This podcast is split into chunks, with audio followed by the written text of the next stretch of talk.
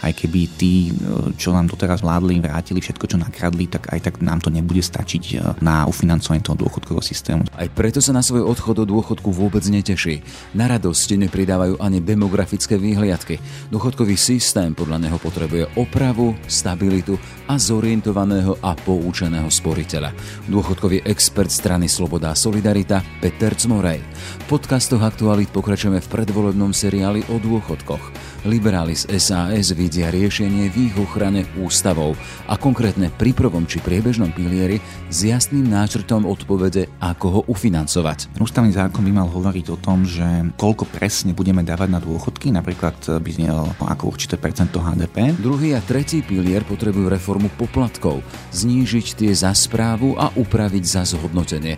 Pri indexových fondoch sú podľa SAS až nelogické. V indexových fondoch by byť vôbec nemalo, lebo to sme úplne že celosvetový unikát, že fond len kopíruje index, by to mohla v podstate riadiť aj cvičená opica, oni si berú niečo za výkonnosť, to, to určite nie. Sulikoví liberáli počítajú s prednastavením sporiacich stratégií v závislosti od veku sporiteľa a rovnako s povinným vstupom do systému a zotrvanie v ňom do nasporenie sumy, ktorá by zabezpečovala doživotný dôchodok na úrovni 1,2 životného minima. Životné minimum je pritom hranica príjmu, pod ktorou hrozí stav hmotnej núdze. Dnes je na úrovni 210 eur. Liberáli by k tomu zo stavebného sporenia chceli urobiť čiastočne dôchodkový produkt. Chceme to robiť tak, aby bolo štátna prémia alebo iná daňová úlava naviazaná na výber prostriedkov zo stavebného sporenia až v určitom veku, asi, asi vo veku 60 rokov. A vtedy by mal teda ten človek nárok na daňové úlavy. S tým ale samozrejme, že ostane zachovaný ten účel stavebného sporenia, že na bývanie to bude možné no, použiť.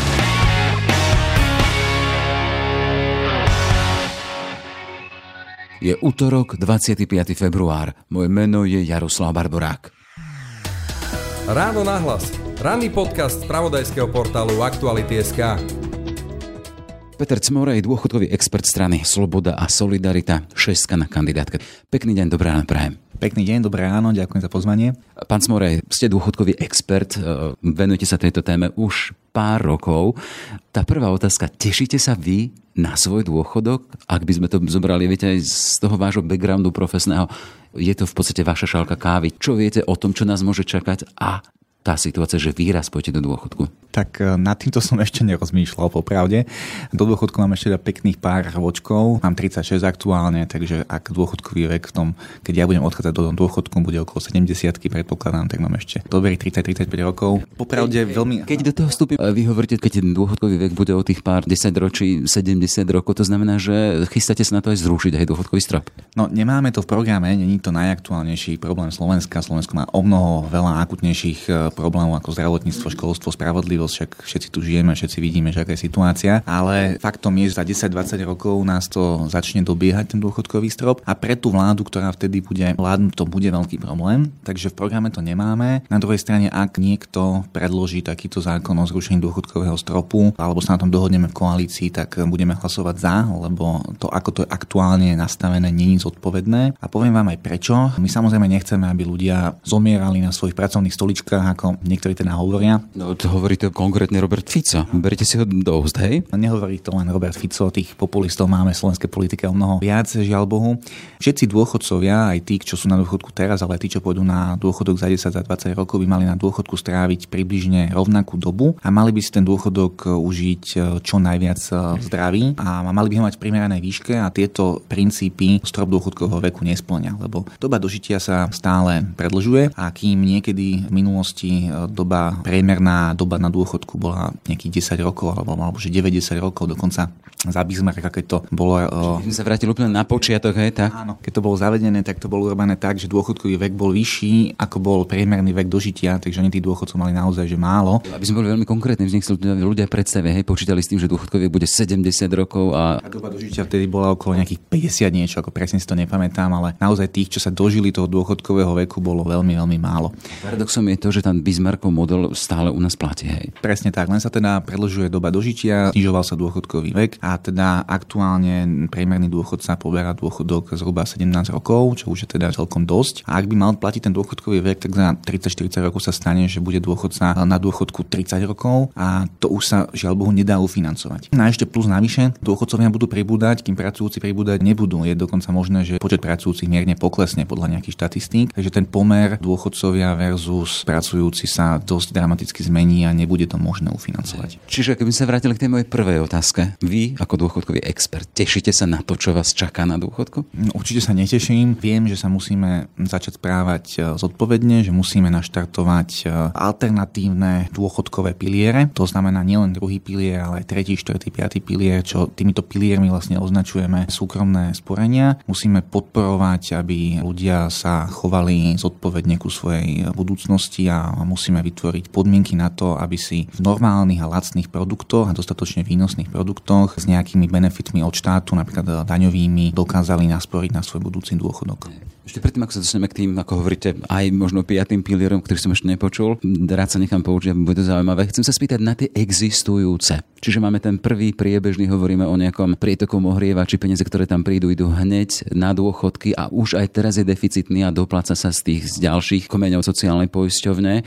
Máme druhý pilier, kde si ľudia sporia sami, sú tam tie ich súkromné účty a vieme z tých posledných napríklad aj analýza vice guvernéra banky hovorí o tom, že prišli aj vďaka politickým zásahom vlád o nejaké až 5 miliard možno úspor ľudia. Chcem sa spýtať teraz na tieto. Čo plánujete robiť s týmito? Poďme k prvému pilieru. Hovoríme, že je deficitný. Akým spôsobom sa ho chcete dotknúť vy ako SAS, keby ste mali možnosť po voľbách ovplyvňovať politiku v tejto oblasti? Čo sa týka prvého piliera, tak tam boli teraz urobené také zmeny, ktoré ho významne ohrozujú do budúcna. To je nielen ten strop dôchodkového veku, ale minimálny dôchodok. Teraz uvidíme, či sa im podarí schváliť 13. dôchodok. Aktuálne aj v dobe, keď sa hovorí o schváľovaní 13. dôchodku, vaša strana s tým nesúhlasí veľmi, hej? Musíme si najprv povedať, čo to zaplatíme, takže pokiaľ sa im to podarí schváliť a prezidentka to podpíše, tak my, keď sa vytvorí nová koalícia, tak pozrieme sa, čo v tej špajzi ostalo a pokiaľ tam bude na to, aby sme to dokázali zafinancovať, tak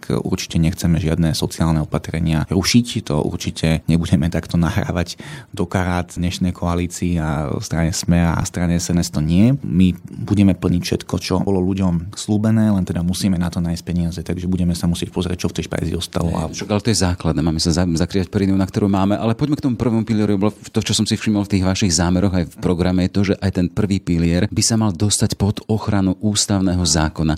Čo v ňom chcete ústavne chrániť?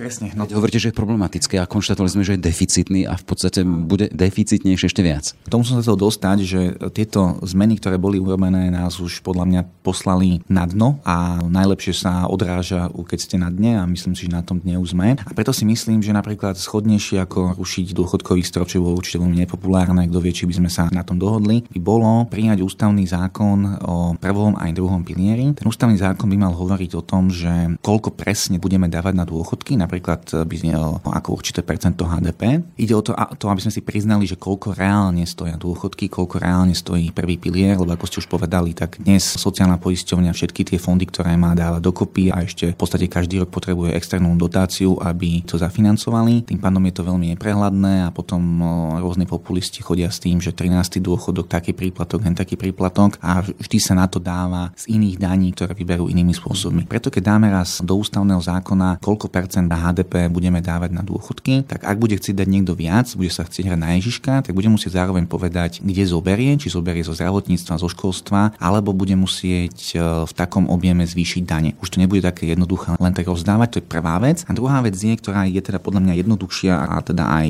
schodnejšia ako rušiť strop dôchodkového veku, by bolo zaviesť virtuálne dôchodkové účty, čo veľmi dobre funguje napríklad vo Švedsku a takisto v niektorých pobalských krajinách, myslím, že v Lotisku. To znamená, že každý by videl cez nejaké elektronické rozhranie, koľko si odviedol do sociálnej poisťovne, koľko odviedol odvodov a tam by sa mu podľa vzorca vypočítaval jeho očakávaný dôchodok, s ktorým teda môže rátať. No a keď uvidíte, že neviem, mám 55 rokov a môžem práve dostať ten spravodlivý dôchodok je toľko to a toľko to, tak sami si poviete, že áno, stačí mi to, alebo nie, nestačí mi to a budem robiť dlhšie. A ak by sa to podarilo zaviesť, tak e, tým pádom by dôchodkový vek e, prestal byť veličinou takúto smerodajnou a každý by si mohol povedať, povedať, že kedy odíde do toho dôchodku. Samozrejme po splnení podmienky, že odpracoval minimálne tých 15 rokov, čo aj, čo aj dnes tam je ako podmienka. Jasné. Pán Smore, my sme teraz pred voľbami roku 2020, to, čo vy hovoríte o tých virtuálnych možných teda účtoch a v súvislosti s prvým pilierom, to sa mi javí ako hudba ďalekej budúcnosti. To je vyslovené pre vás aktuálne už v tomto volebnom období? Ide v podstate len o to, aby sociálna poisťovňa urobila nejaké vstupy pre tých poistencov, aby videli. Ono neviem, či viete, lebo to vie málo kto, že oni zo zákona musia takéto niečo umožňovať. A keď si s nimi podpíšete dohodu o poskytovaní elektronických služieb, tak oni vám aj nejaký takýto vstup urobia, ale ten vstup je úplne katastrofálny. A to je aj o tom, že sociálna poisťovňa má, tam zdá okolo 25 alebo 30 informačných systémov, do oni si robili audit, že na čo ich vlastne používajú, ako spolupracujú. Ten audit robili asi rok, výsledok som nevidel.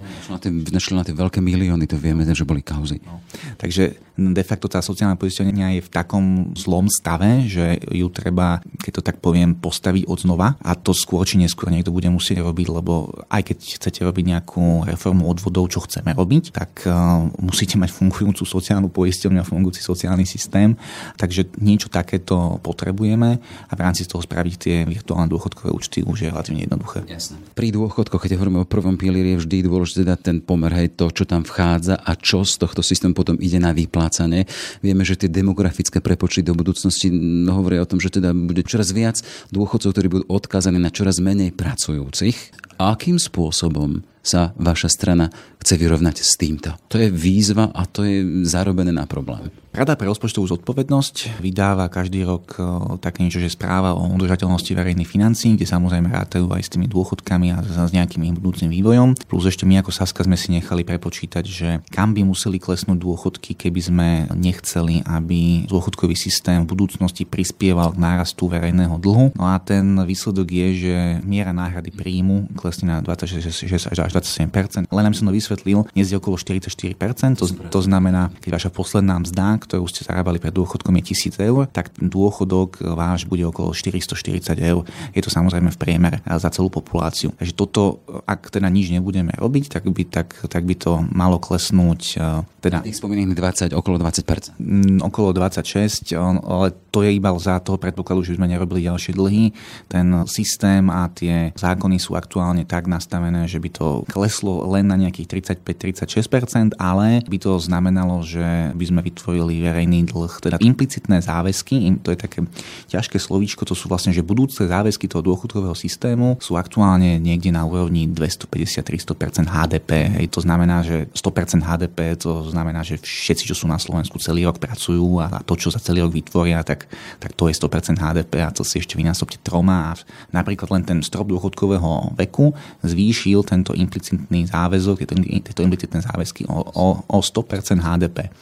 A teraz som zvedavý, že v novej správe, že vlastne koľko bude ten cieľový, ten predpokladaný dlh za 50 rokov, ak by sa, ak by sa nič nezmenilo. A opäť sa vracem tej mojej otázke, čo vy s tým chcete spraviť? Buďme veľmi konkrétni a, a skúsme to zhustiť, teda, že č, konkrétne kroky. Uh, musel som to povedať, lebo to je jednoducho realita a my tú realitu tu nejako neohneme. Dôležité je si tú realitu priznať a tú realitu ľuďom povedať, lebo dnes všetky vlády klamú. Pamätáme si, že keď bol otvorený druhý pilier, tak chodili rôzne listy zo sociálnej poisťovne a sa tam tvrdilo, že prvý pilier, že aký je udržateľný. No to jednoducho není pravda. Musíme v prvom rade ľuďom povedať e, pravdu, musíme im znížiť dane a odvody, aby im ostalo viacej z ich výplaty. A to vám len pripomeniem, to vám len pripomeniem, keď hovoríte všetky vlády klamu, e, výrok vášho teda predsedu pána Sulíka z roku 2011, keď hovoril o tom, teda, keby sme hovorili v kontexte prvého piliera o vianočných dôchodkoch, tam na ich Margo povedal, štát nie Ježiško, aby leda bolo rozdával. Teraz vidím vo vašom programe teda, že tie vianočné príspevky chce chcete zachovať. Čiže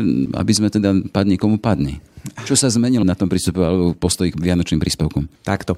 E, toto bolo určite v nejakom kontexte povedané. Áno, štát není Ježiško. Aby... V kontexte toho, že Richard Sulik bol tedy proti vianočným dôchodkom. No predpokladám, že to bolo asi v takom kontexte, že, že boli zavádzané vianočné dôchodky a sa ho asi pýtali na názor. Áno, je to nesystémové riešenie. Systémové by bolo pozrieť sa na to, že čím sa môžeme prikryť, aké máme zdroje a teda podľa toho nastaviť dôchodky. Môžeme robiť 13, 14, 15 dôchodok, to je populistické. Normálne by bolo, keď na to máme budget, tak tak radšej všetky dôchodky zvýšiť o takú sumu, na akú si môžeme dovoliť. Hej, to je úplne jasné. Poďme, no poďme k tomu, že čo s tým? My sme si jasne povedali, že nebudeme rušiť sociálne opatrenia tejto vlády, nebudeme dávať náboje Robertovi Ficovi a ostatným populistom, takže nie, my nebudeme rušiť sociálne opatrenia tejto vlády, kam patrí aj vianočný dôchodok, my ich budeme len opravovať. A rušiť nebudeme preto, lebo my naozaj nepotrebujeme ľudí naštvať, my tu ten štát chceme naozaj opraviť a nič nám nepomôže, keď sa budeme chovať ako v Zorindovej prvej vláde, boli tam 4 roky, naštvali polovicu invalidných dôchodcov, lebo Lukaník znížil invalidné dôchodky. Len to naštvanie alebo to hnevanie ľudí, toto je ale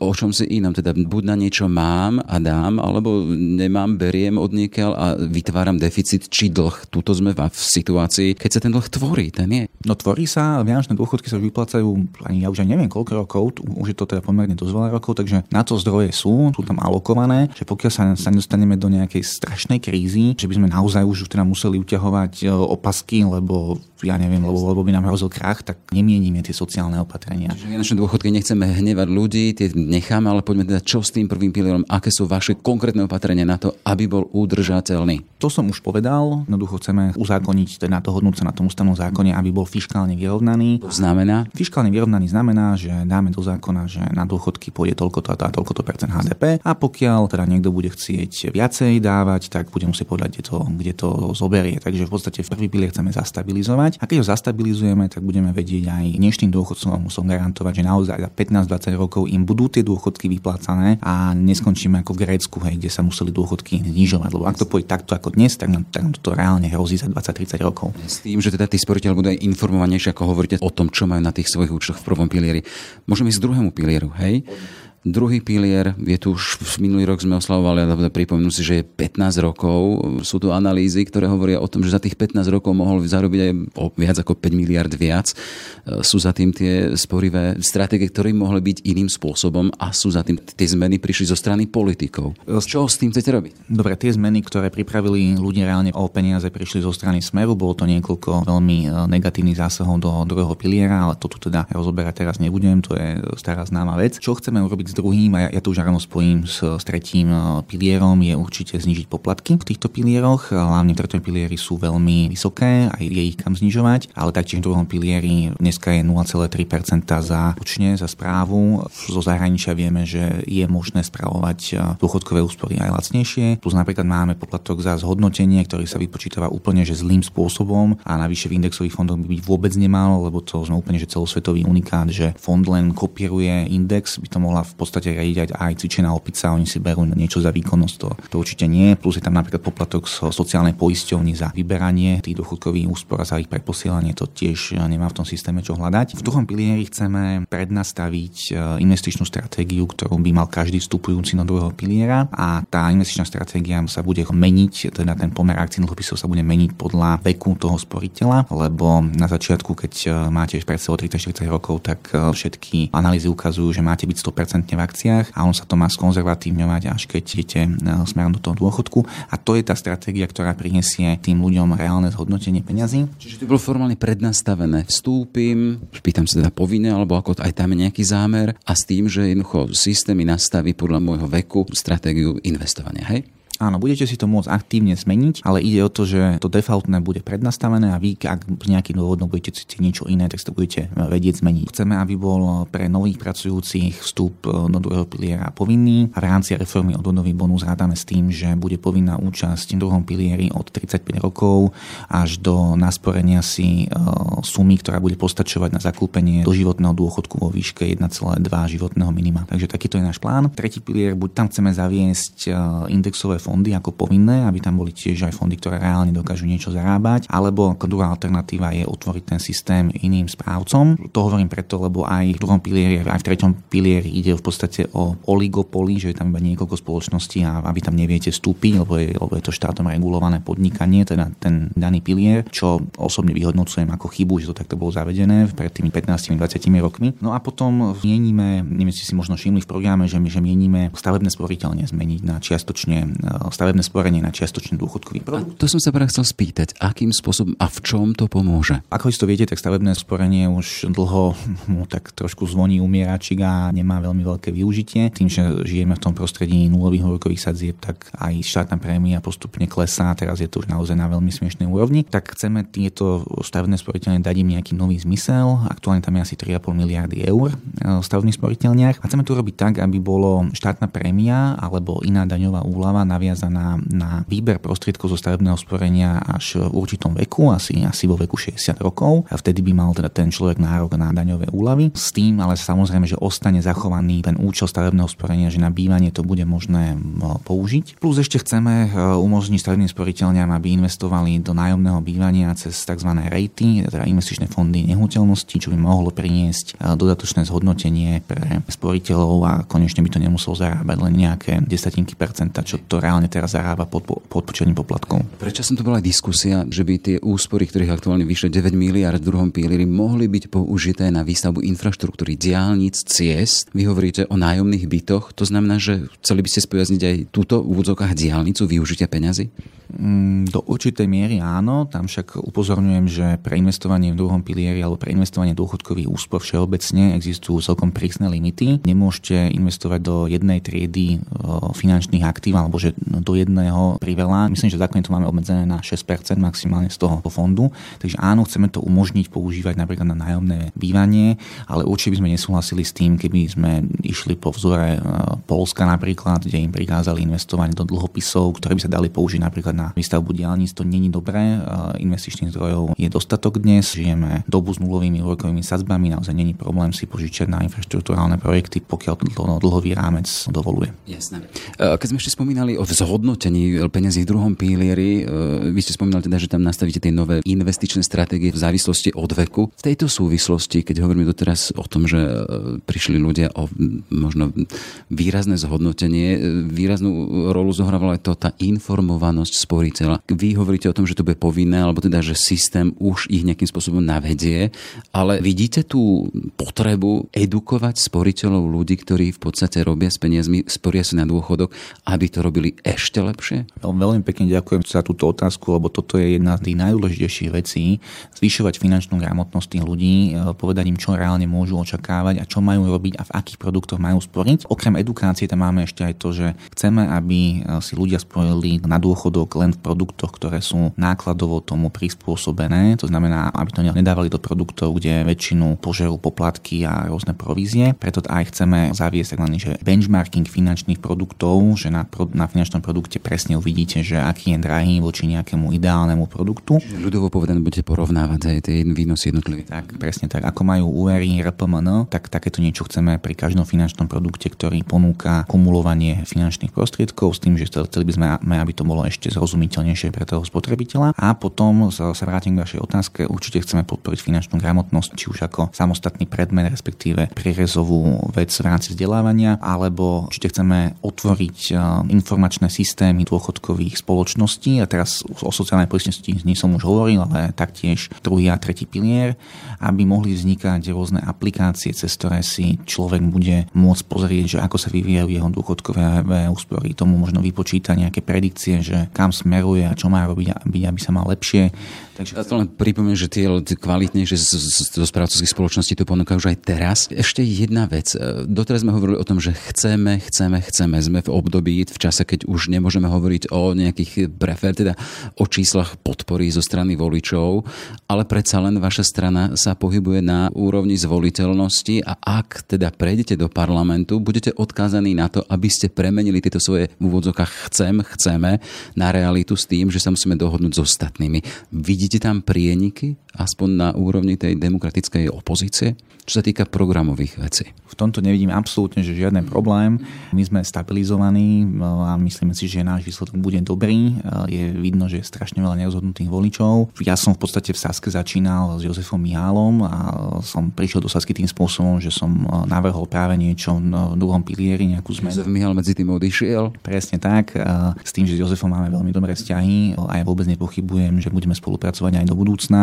Naznačujete teda vektor k PS spolu? No, to tým, tým som len začal. Rovnako sa poznám s Tomášom Meravým, ktorý je tieňový minister financí o strane za ľudí, Andreja Kisku, taktiež e, máme na dôchodky veľmi podobný názor, takže ja v tomto nevidím, že absolútne žiaden problém. Bez problémov sa dohodneme a určite zavedieme pozitívne zmeny. Čiže len záverečná otázka, som sa, začínal som týmto otázkou, či sa vy osobne tešíte na ten dôchodkový vek. Na záver teda môžu sa ľudia tešiť, alebo teda čo majú oni osobne robiť, aby ten vek v dôchodku nebol len časom, keď budú starí a budú mať málo peňazí. Už teraz, čo môžu spraviť? No určite každý by si mal odkladať eh, do dôchodku nejakú časť peňazí. Odborníci odporúčajú až 10% svojho čistého príjmu, čo je dosť vysoká suma. Kto si nebude odkladať, kto si nebude sporiť sám, ten na tom dôchodku bude naozaj trieť biedu. Vy si odkladáte 10% svojho čistého príjmu? No, keďže aktuálne mením bývanie a všetko možné a plus dve malé deti a eh, žena na materskej, tak sa úplne priznávam, že, že aktuálne nie, ale áno, odkladám si na svoj dôchodok a chcem si odkladať eh, čo najviac, lebo viem, že inak v budúcnosti štát sa o mňa nepostará. Štát mi dá iba niečo, aby som naozaj vyžil, ale kto si nebude sporiť sám, tak ten žiaľ za tých 20, 30, 40 rokov bude mať problém. Štát sa mňa nepostará, v každom prípade vy máte teda záujem stať sa súčasťou aj tohto súkolisia štátneho. No áno, len jednoducho vidím realitu a keď dnes na dôchodky dávame 7 miliard ročne, len pre predstavu štátny rozpočet je 15 miliard, takže vlastne polovicu z toho, čo je štátny rozpočet, tak takúto sumu, sumu dávame, že každý rok na dôchodky budeme dávať stále viac a viac. No, proste realita je taká, aká je a jednoducho aj keby tí, čo nám doteraz vládli, vrátili všetko, čo nakradli, tak aj tak nám to nebude stačiť e, na ufinancovanie toho dôchodkového systému. Takže realitu vidím a budem robiť všetko preto, aby to bolo čo najmenej bolestné pre tých dôchodcov, aby to bol, a aby sme naozaj mali že udržateľný dôchodkový systém, ktorý dokáže splniť tie nároky, ktoré sa tam doteraz nakumulovali. Toľko teda Peter Cmorej, dôchodkový expert strany Slobodná Solidarita. Ešte pekný deň. Ďakujem pekne, pekný deň vám. Všetky podcasty z pravodajského portálu Aktuality.sk nájdete na Spotify a v ďalších podcastových aplikáciách.